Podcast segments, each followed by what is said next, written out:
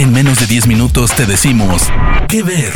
Películas, series, documentales, cortos, stand-ups o shows que recomienda el equipo de Spoiler Time. ¿Qué ver? ¿Cómo les va? Mi nombre es Fernando Malimovka para el podcast Que Ver de Spoiler Time. En este caso para recomendarles una serie de 6 episodios de HBO Max llamada The White Lotus. Espera, eh, aparentemente tendrá una segunda temporada, pero vamos a seguir esperando noticias sobre eso. Se trata de un hotel resort en Hawái, llamado de la manera igual que la serie, donde arriban tres grupos familiares, o tres, vamos a decir, no grupos familiares, sino tres núcleos, y que van a empezar a tener toda una cuestión de cruzadas, en algunos casos cruzadas con otros personajes y que llevan a cabo una especie de manifestación absoluta de lo que son las obsesiones. Esto bajo mi mirada. ¿Por qué ocurre? Uno ve como todos los personajes es como que en algún punto obsesionan o se fijan en algo puntual y no pueden escaparse. Es como que va habiendo una, una situación absoluta de destrucción y de llevar todo al absoluto límite.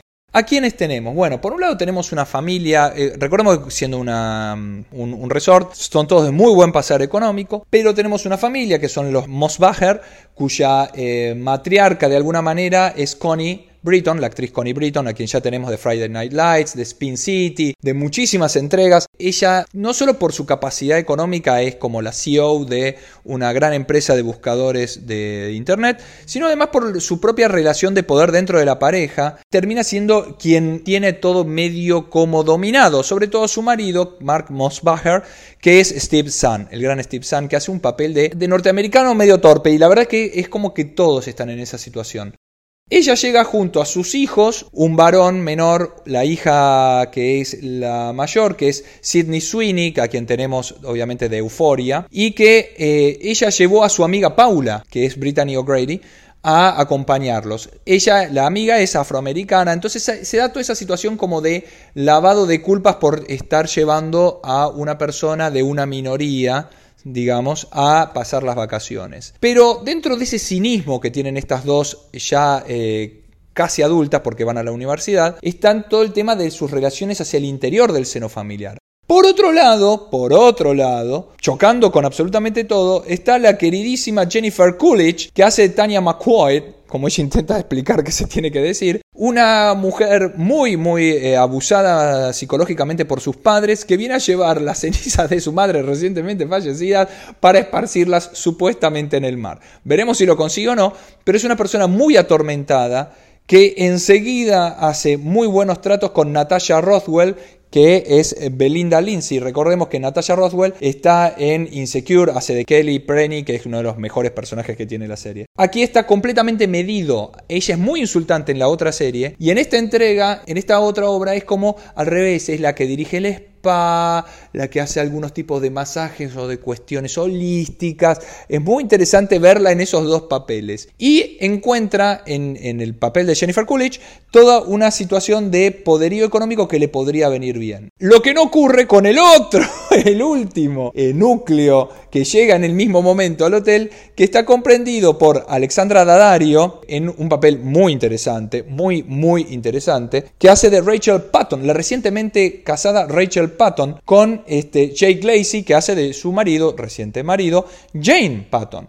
¿Qué ocurre con estas personas? Bueno, Alexandra Daddario lo que tiene es que es una periodista, ella misma se llama mediocre, hace perfiles en internet y se casa con eh, una persona cuya familia es de plata, ha firmado su contrato prenupcial, que no le reconoce mayores eh, dividendos en el caso de un divorcio y ve cómo el marido empieza como a atraerla dentro de su órbita y a absorberla y a dejarla fuera de lo que son los contactos que ella necesitaría para desenvolverse profesionalmente, sobre todo en caso de un divorcio. Lo que ocurre es que al mismo tiempo empieza a pelear contra e, de esa situación y empieza a ver toda una faceta de, su marido, a quien quien tuvo un muy breve noviazgo, donde lo nota muy obsesionado porque en principio, no voy a decirles el resto, en principio les dan una habitación más barata que la que pagaron. Uno dice, bueno, a ver, ¿quién es el culpable de esto? Pero al mismo tiempo es como que Shane está completamente centrado en eso, no tiene otra cosa que un impulso tanático sobre la relación con, con su mujer y erótico hacia la, hacia la destrucción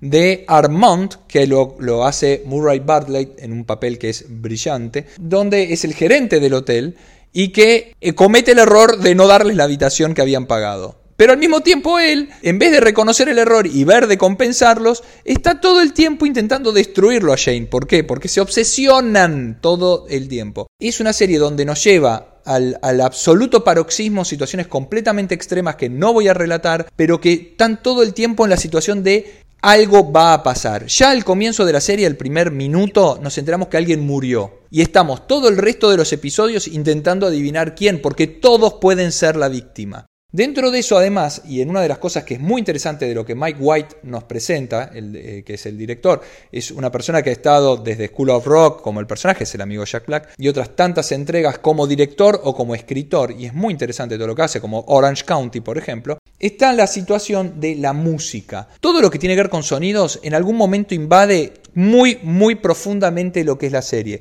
Hay tambores, hay cuestiones hawaianas como, como música clásica que empiezan a ser muy, muy asonantes y disonantes con lo que está ocurriendo. Es como que marea y es como que nos invade y está muy bien hecho y hay que jugar ese juego. No debemos decirnos, ay, me molesta, voy a bajar el volumen. No, no, no, no. Vivilo. Vivan lo que es la invasión de los sonidos, porque nos llevan a nosotros al mismo paroxismo de lo que están viviendo los personajes mentalmente todo el tiempo. Hay un personaje que es divino, hermoso, que es Queen Mosbacher, el hijo de la, de la familia Mosmacher, el, menor, que es Fred Heschinger, y que aquí es el chico que es de alguna manera abusado por su hermana psicológicamente, lo tiene muy relegado, es medio como lo tratan como el tonto, y el chico lo único que quiere es encontrar su identidad. Y es como el único que más o menos va llevando paz entre todo lo que le va sucediendo, o intenta. Es muy interesante cómo se va desarrollando todo. Realmente si hacen una segunda temporada no va a tener nada que ver con la primera, por cómo se terminan desarrollando los eventos. Y si nos siguen llevando por este camino, si White nos sigue llevando por este camino, es una serie interesantísima para seguirla poniendo porque va renovando, porque la gente va y se va, llega al hotel y se va. Llega al hotel y se va. Entonces, The White Lotus por HBO Max es mi recomendación. Soy Fernando Malimovka para el podcast que ver de Spoiler Time. Hasta la próxima. De parte del equipo de Spoiler Time, esperamos que te haya gustado esta recomendación. Nos escuchamos a la próxima. ¿Qué ver?